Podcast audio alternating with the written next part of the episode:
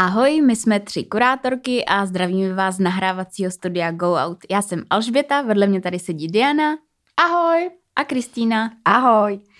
A dneska si budeme povídat o šedé zóně a ne neoficiálním umění v době normalizace a taky si objasníme, proč to neoficiální tak je trošku jako v uvozovkách.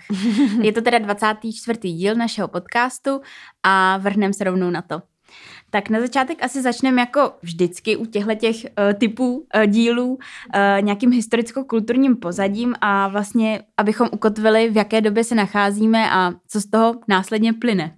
Tak uh, on samotný ten pojem normalizace se občas přenáší na celou éru, během níž už vlastně normalizační proces ani neprobíhal. Často se to označuje takhle období až do listopadu 1989, což ale není úplně tak pravda. Jedná se tedy uh, o období od násilného potlačení Pražského jara v roce 1968 armádami Varšavské smlouvy, uh, a určitá potřeba normalizace poměrů byla původně oficiálním zdůvodněním těch represivních opatření na počátku této e- epochy. Eh, v, této, v tomto období vlastně před rokem 68 víme, že došlo k určitému jako rozvolnění, ne absolutnímu té totality, ale nějakému rozvolnění a, a následně vlastně komunistická strana chtěla normalizovat poměry, takže došlo k čistkám v komunistické straně, propouštění ze zaměstnání, obnovení cenzury, zrušení mnoha zájmových a politických združení a organizací a k postupnému uh, znovu utožování komunistické uh, moci došlo zejména v 70. letech 20. století a vlastně od těch 80. let uh, ta komunistická propaganda používala výraz normalizace spíše pro vztahy mezi státy a vnit, od těch právě 80. let a pro vnitropolitickou zahraniční situaci, zejména v Polsku. Většina toho českého výtvarného umění 70. a 80. let vznikala spíše v izolaci, nějaké klauzuře, jakési, jaký, jakési klauzuře malířských dílen, sochařských pracoven, ateliérech, um, nevím, jakých dalších umístěních, sklepech, hodně, sklepů, hodně v bytech, garáží a, a, a tak dále. Zkrátka mimo zájem veřejnosti. Nebo ne tak úplně zájem, ale zkrátka mimo veřejnost, která se o něm neměla jak, jak vlastně šanci dozvědět, protože... A možná bych řekla mimo dosah té komunistické moci, mm-hmm. protože právě v tady tom jako osobním prostředí mohla vznikat jako umělecká tvorba, která byla třeba v té době nevystavitelná, byla mm-hmm. by zakázaná, ale, ale e, ty autoři samozřejmě i přesto cítili potřebu se vyjadřovat svobodně a to měli teda pouze v tady tom intimním prostředí. Začala tak v podstatě paralelní kultura, mm-hmm. která se žila svým životem. Informace o nezávislé tvorbě mohlo, mohli třeba přátelé a známí získat přímo právě v těch ateliérech, v bytech autorů ale uh, chodit zkrátka na výstavy těchto autorů bylo téměř mm, nereálné. Výstav bylo samozřejmě i neporovnatelně méně a dělili se vlastně na, dá se říct, oficiální a ne zcela oficiální. Mm-hmm. Uh, název výstavy často nemusel mít s obsahem třeba úplně nic společného. Což byla právě ta jakoby taškařice trošičku. Ten chyták. Ten chyták, protože se vlastně za to schovávalo přesně uh, kolikrát tak. umění, které by, uh, kdyby bylo pr- vlastně prezentováno už při nějakém jako mm-hmm. schvalovacím procesu, tak by nikdy vystaveno být nemohlo. Muselo by to být prostě zaobaleno pod koncepty, které prošly. Přesně Asi tak. všichni uh, máme prarodiče a rodiče, kteří nám o té době vyprávěli, takže si umíme představit tady ten jako dvojí život, uh, do kterého celá ta společnost byla uvržena. A já si myslím, že ještě na začátku bychom měli teda uh, jako říct, co ta šedá zóna je Určitě. Uh, ve výtvarném umění. Ta šedá zóna se charakterizuje jako jakési polooficiální umění uh, a nějaká jako reflexe neoficiální scény, dá se říct.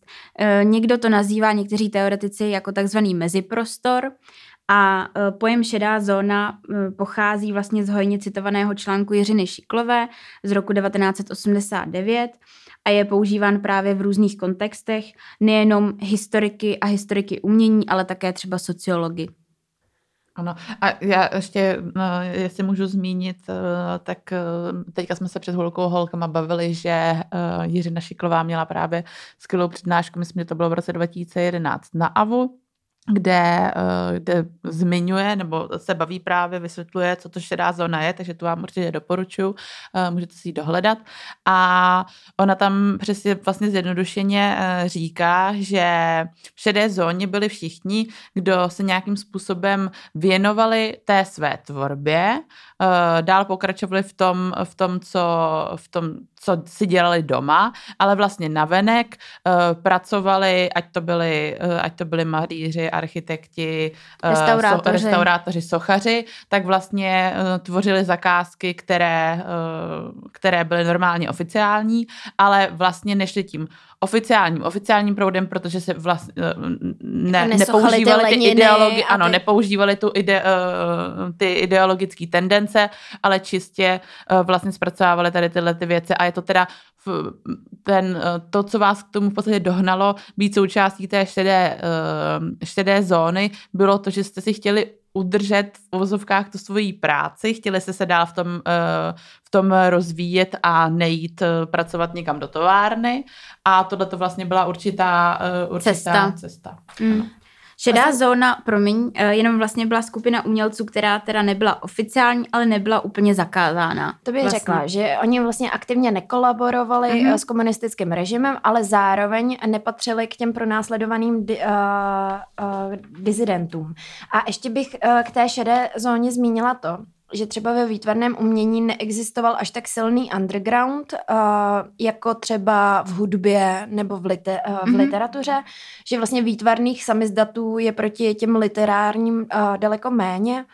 Uh, vlastně z těch možná asi jako nejznámějších, uh, což se teda dostáváme teďka do té opravdu neoficiální, neoficiální výtvarné kultury, tak byla, vznikla, vzniklo takové jako sborníkové periodikum Někdo něco, což mm-hmm. je mhm. o, o, publikace z roku 1985 a té se podle barvy začalo říkat šedá cihla. Tak se, to mi přišlo vtipný, že vlastně ta šedá jako cihla, že se to odkazuje mm-hmm. i k tady mhm. tomu pojmu, kdy ta šedá, eh, jako ten pojem té šedé zóny se nelze definovat mm-hmm. a je vlastně neuchopitelným takovým jako metaforickým a příměrem. Přesně tak. Já bych k té šedé cihle jenom dodala to, že oficiální název eh, tohoto sborníku byl vlastně Almanach českých neoficiálních výtvarníků, kde se představilo 78 autorů prostřednictvím reprodukce a krátké textové informace a vlastně to nějakým způsobem nahrazovalo ten, tu výstavu. Vzhledem k tomu, že nemohli vystavovat, tak eh, to jakoby alternovalo uh, tomu této formě vyjádření.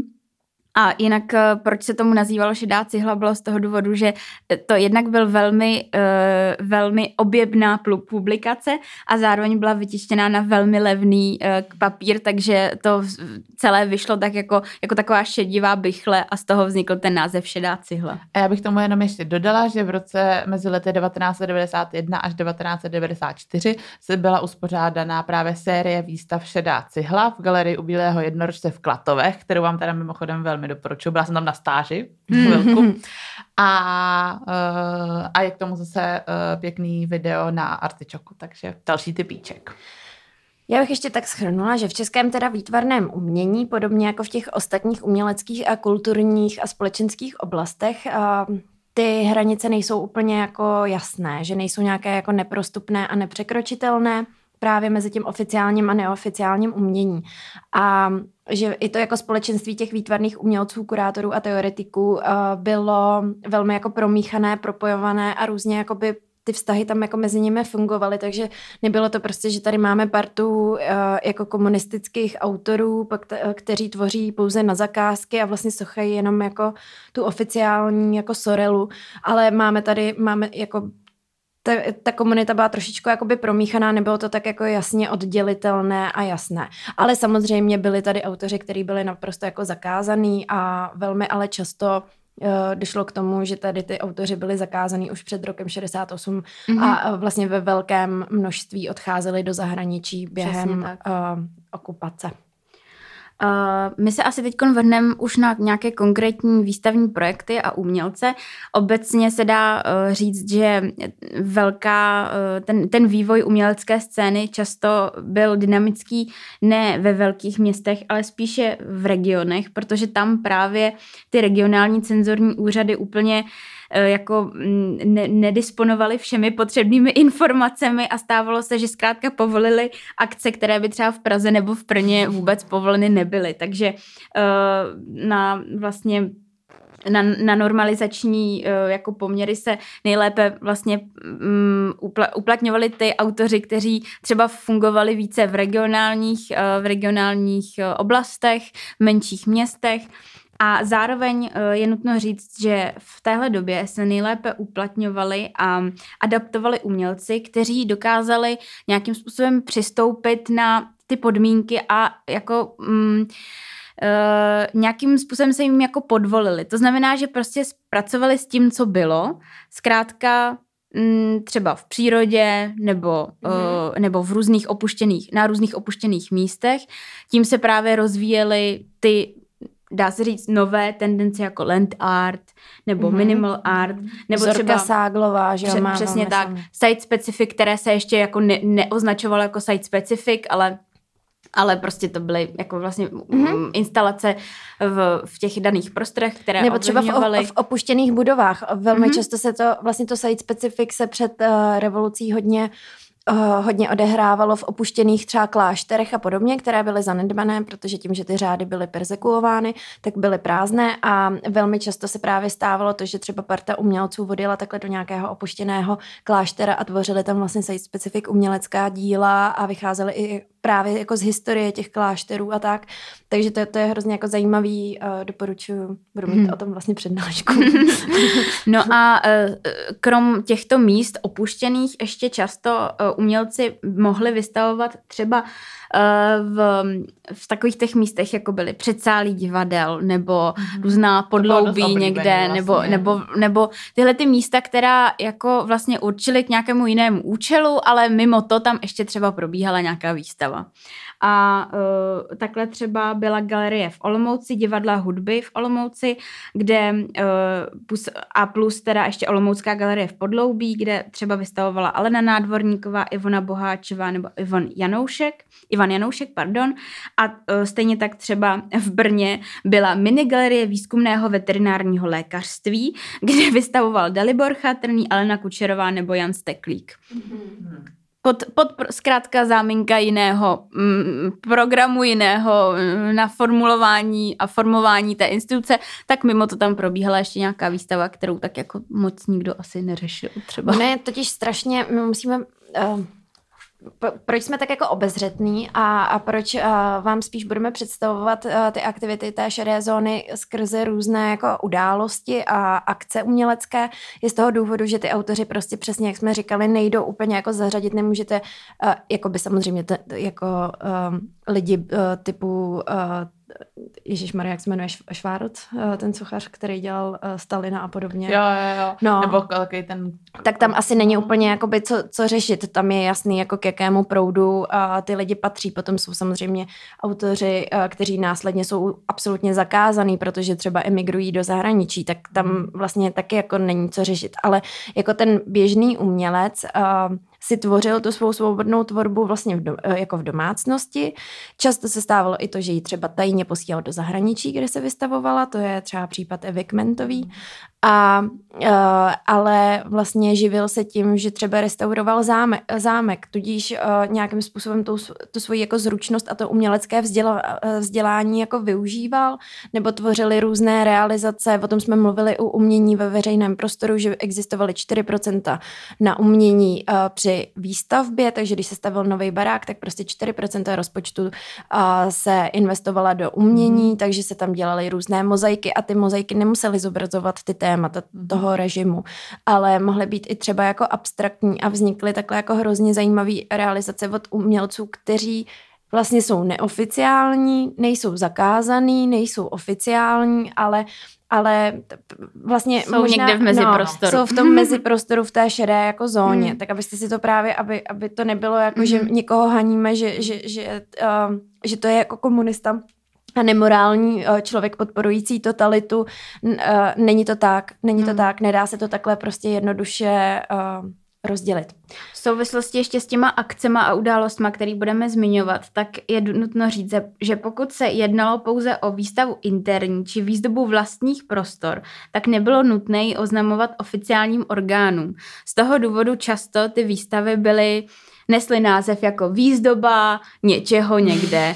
Jenom tak jako prostě výzdoba jen tak mimo, jen tak mimochodem. To bylo, to bylo jenom jako by to umělecký stvární, aby se tak jako obohatila tu společnost, ale vlastně to nemělo žádný význam. Přesně. Tak, no, tak prostě, to jako bylo braný. Mm-hmm. Ať nejsou prázdný zdi. Ano. Já jsem jenom chtěla ještě uh, k tomuhle tomu umění ve veřejném prostoru, který se právě stavilo u těch uh, různých panelákových sídlišť, zmínit projekt Pavla uh, Karouse, Vetřelce a Volavky. Už jsme o něm mluvili který... dvakrát, ano, no, ano. tak tam to je přesně příklad toho, kdy vznikly ve veřejném prostoru velmi hodnotná umělecká díla, která vlastně nepodporují totalitní mm. režim, ale vznikla vlastně na mm. zakázku. No. A jenom ještě, když jsme se bav, nebo když jsem zmiňovala to, že třeba regionální nějaké výstavy do instituce nebo prostě zkrátka místa na okraji, které nebyla tolik v hledáčku těch oficiální, těm oficiálním orgánům, tak Neprošlo vždycky všechno. Například byla zakázána výstava Václava Stratila v Olomoucké galerii v Podloubí v roce 82, nebo, protože jméno Milana Knížáka samozřejmě všichni znali velmi dobře, tak v roce 87 byla eh, zakázána uh, jeho výstava v galerii v předsálí kulturního střediska v Blansku. Takže ne nutně to, co bylo někde na okraji, vždy, vždycky bylo zrealizováno. A schováno A před komunistickou mocí. Nicméně uh, vlastně ta šedá zóna nebo ty události v šedé zóně jsou uh, docela pod, vlastně zajímavé v tom, že oni nejsou to jako uh, neoficiální akce, které by se děly bez jakéhokoliv povolení. Uh, většinou uh, teďka třeba, když se pře, uh, přesuneme k, k jedné jakoby velmi slavné jako události, což jsou malostranské dvorky, dvorky událostem. 80, no. událostem, dvorky 81, teďka jsem konkrétně měla na mysli, a uh, tak ty byly vlastně podpořeny uh, divadlem v Nerudovce, uh, kdy um, získali oficiální povolení od odboru kultury ONV, uh, že vlastně ta výstava je zaštítěna uh, tehdejším ředitelem Národní galerie. Tudíž tam jakoby měli jako nějaký papír a povolení, že tu výstavu můžou dělat. Otázka potom je samozřejmě, co z toho vzniklo a co se tam jako reálně vystavilo a uh, jak to všechno dopadlo, holky. centrum, eh, cent, právě centra tady, tady to, ten jako v úvozovkách šedé zóny neoficiálního umění v Praze bylo právě divadlo v Nerudovce a nebo třeba provizorní galerie v kanceláři, v kanceláři Svazu zahrádkářů v Jílské ulici. Takže i Takže taková, taková krycí jména byla. A, pra, a tady k těm letím malostranským zvo, uh, um, zvonkům jsem chtěla říct. A tak ano, jako zvonku je tam, dost, je tam dost kostelů, že jo? přesně. Tak, um, tak je dobré říct, že právě v tom uh, divadle byl distribuovaný plánky, kde bylo zakresleno, kde můžete ty jednotlivé umělecké uh, intervence uh, najít a a potom vlastně, to, no, mně to přijde úplně geniálně a přijde mi to skvělý, jako, že bych to chtěla zajít v dnešní době přijít si pro plánek a pak takhle jako chodíš, ale je to tajný, protože to je, jak v dnešní době, když chodíš třeba po, řekneme, Signál, tady, Signál festivalu, festivalu mm-hmm. ale to není tajný. To jo, není no, tajný, no.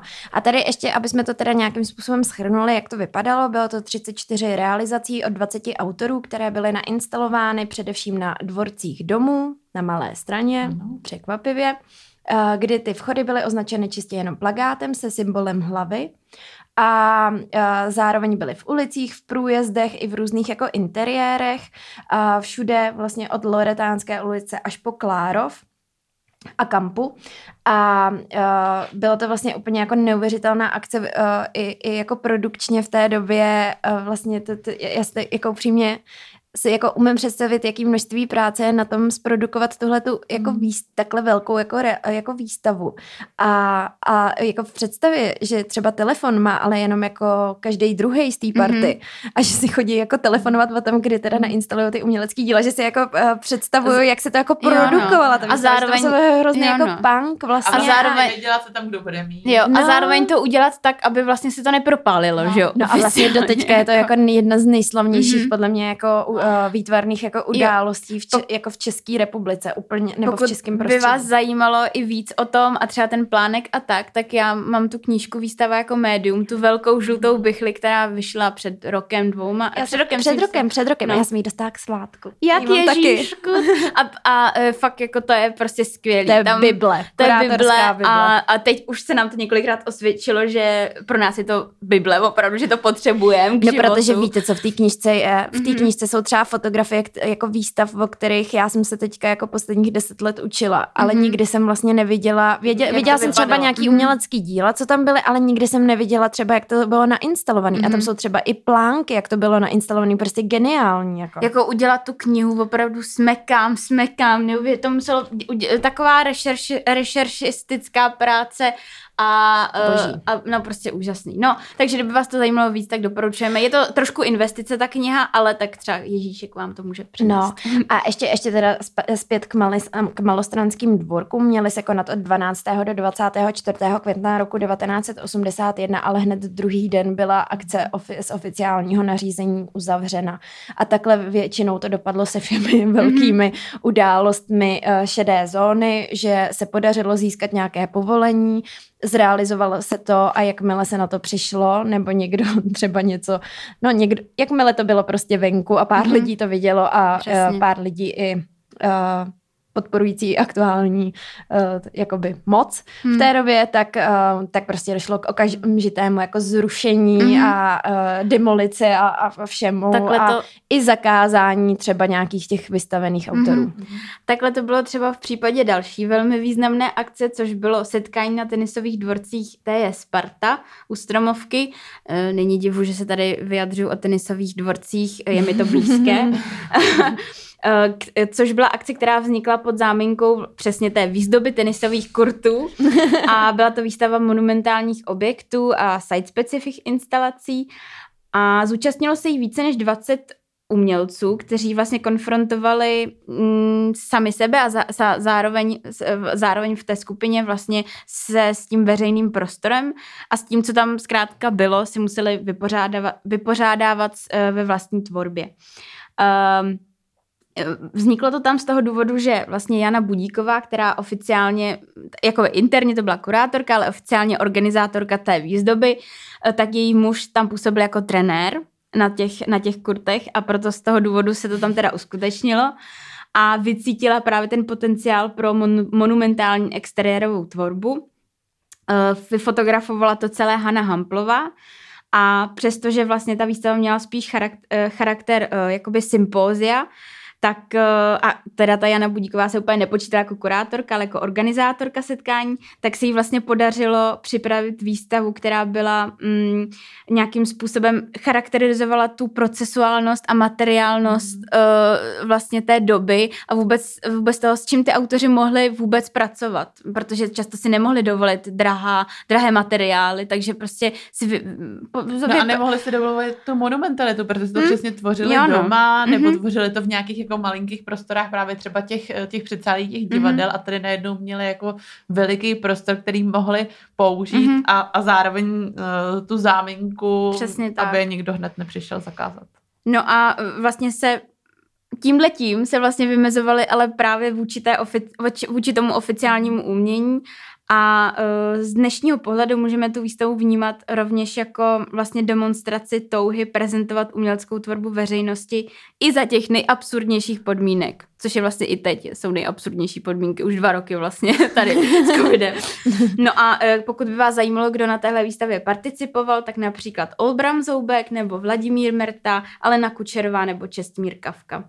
Takže to je, to, to myslím, že také právě v té knize Výstava jako médium je spoustu fotografické dokumentace a je to prostě báječný. To bych řekla, že jsou takový jako uh, zrovna skvělí zástupci, kteří se hodně pohybovali na těch jako neoficiálních akcí. Ještě bych mezi ně zařadila Čestmíra Sušku, uh, nebo Ivana Kavku, nebo Tomáše Rulera a uh, no, asi tak. A Magdalenu Jetelovou, ale ta následně emigrovala a stala se zakázanou. Jinak pokud by vás zajímalo, kdo se té, eh, té tematice šedé zóny zabývá, tak například Paulina Bren, což je americká historička, se zabývá právě dějinami střední a východní Evropy.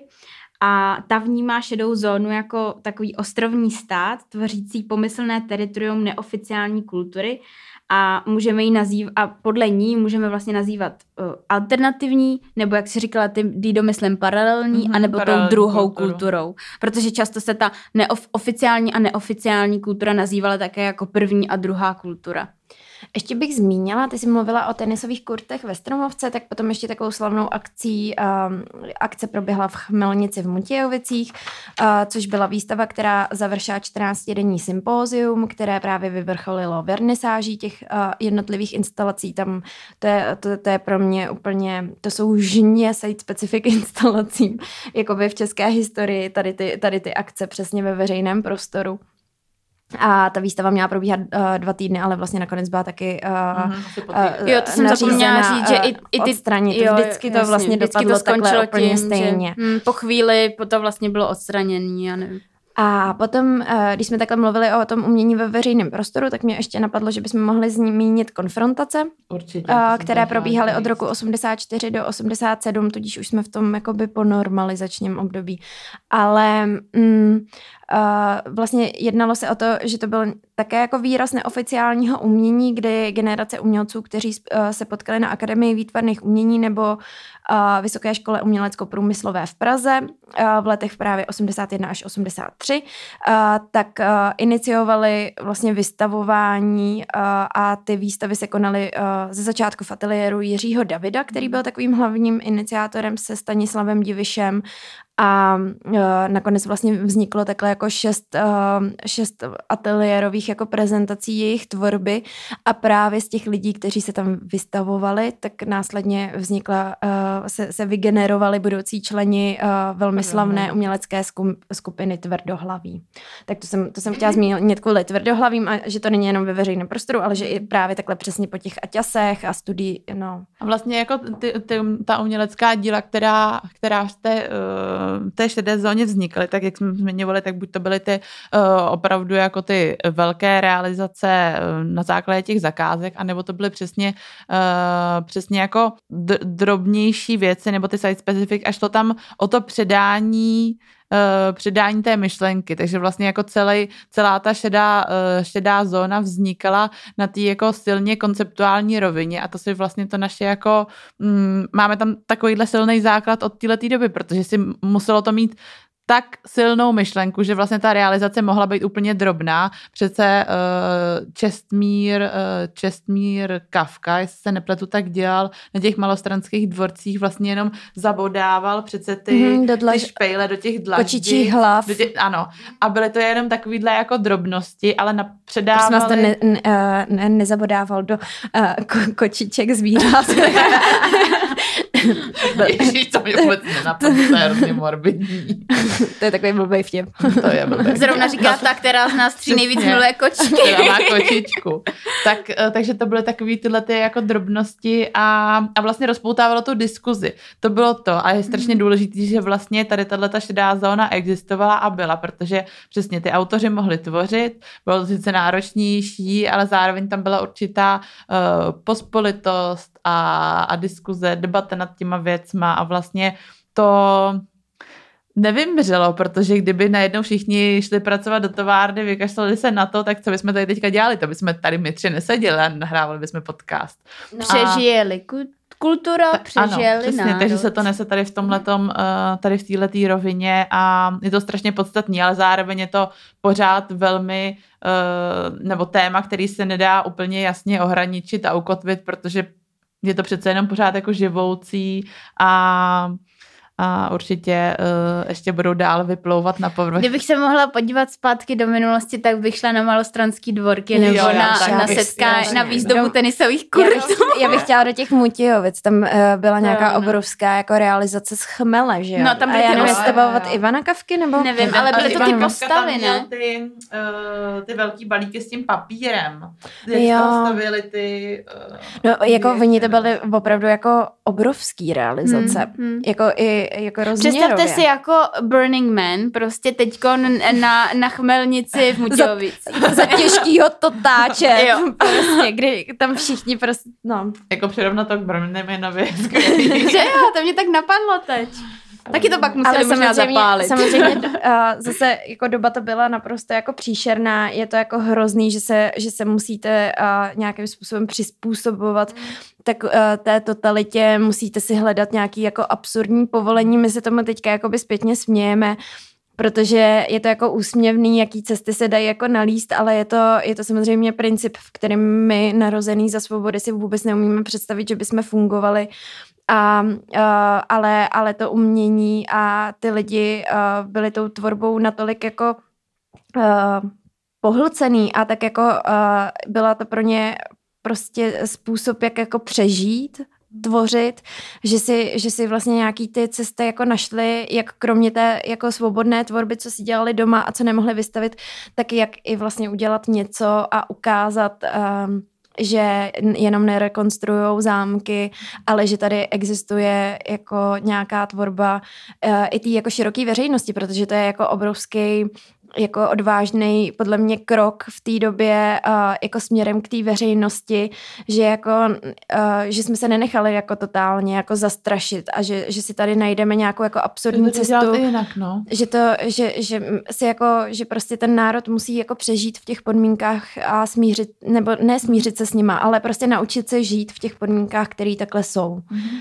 A no, tak to, no a zároveň což je to... možná nějaká, pardon, nějaká message i pěkná na závěr, že i když žijeme v těžkých časech, které teď zase prostě nějakým způsobem jsou, tak uh, nepolevovat a snažit se to nějakým způsobem mm-hmm, da, dál cesty. hledat, uh, na, najít v sobě tu sílu a nenechat se z, prostě zdemolovat nějakým okolní, nějakou okolní situací, ale prostě se přizpůsobit a, a být k sobě se... prostě ohleduplný mm-hmm. a, a pečovat o sebe navzájem. Nic mm-hmm. s uměním péče říkat nebudu, a, ale, ale být k sobě ohleduplný a mít se rádi a myslím si, že nám potom bude hezky i v dobách krize.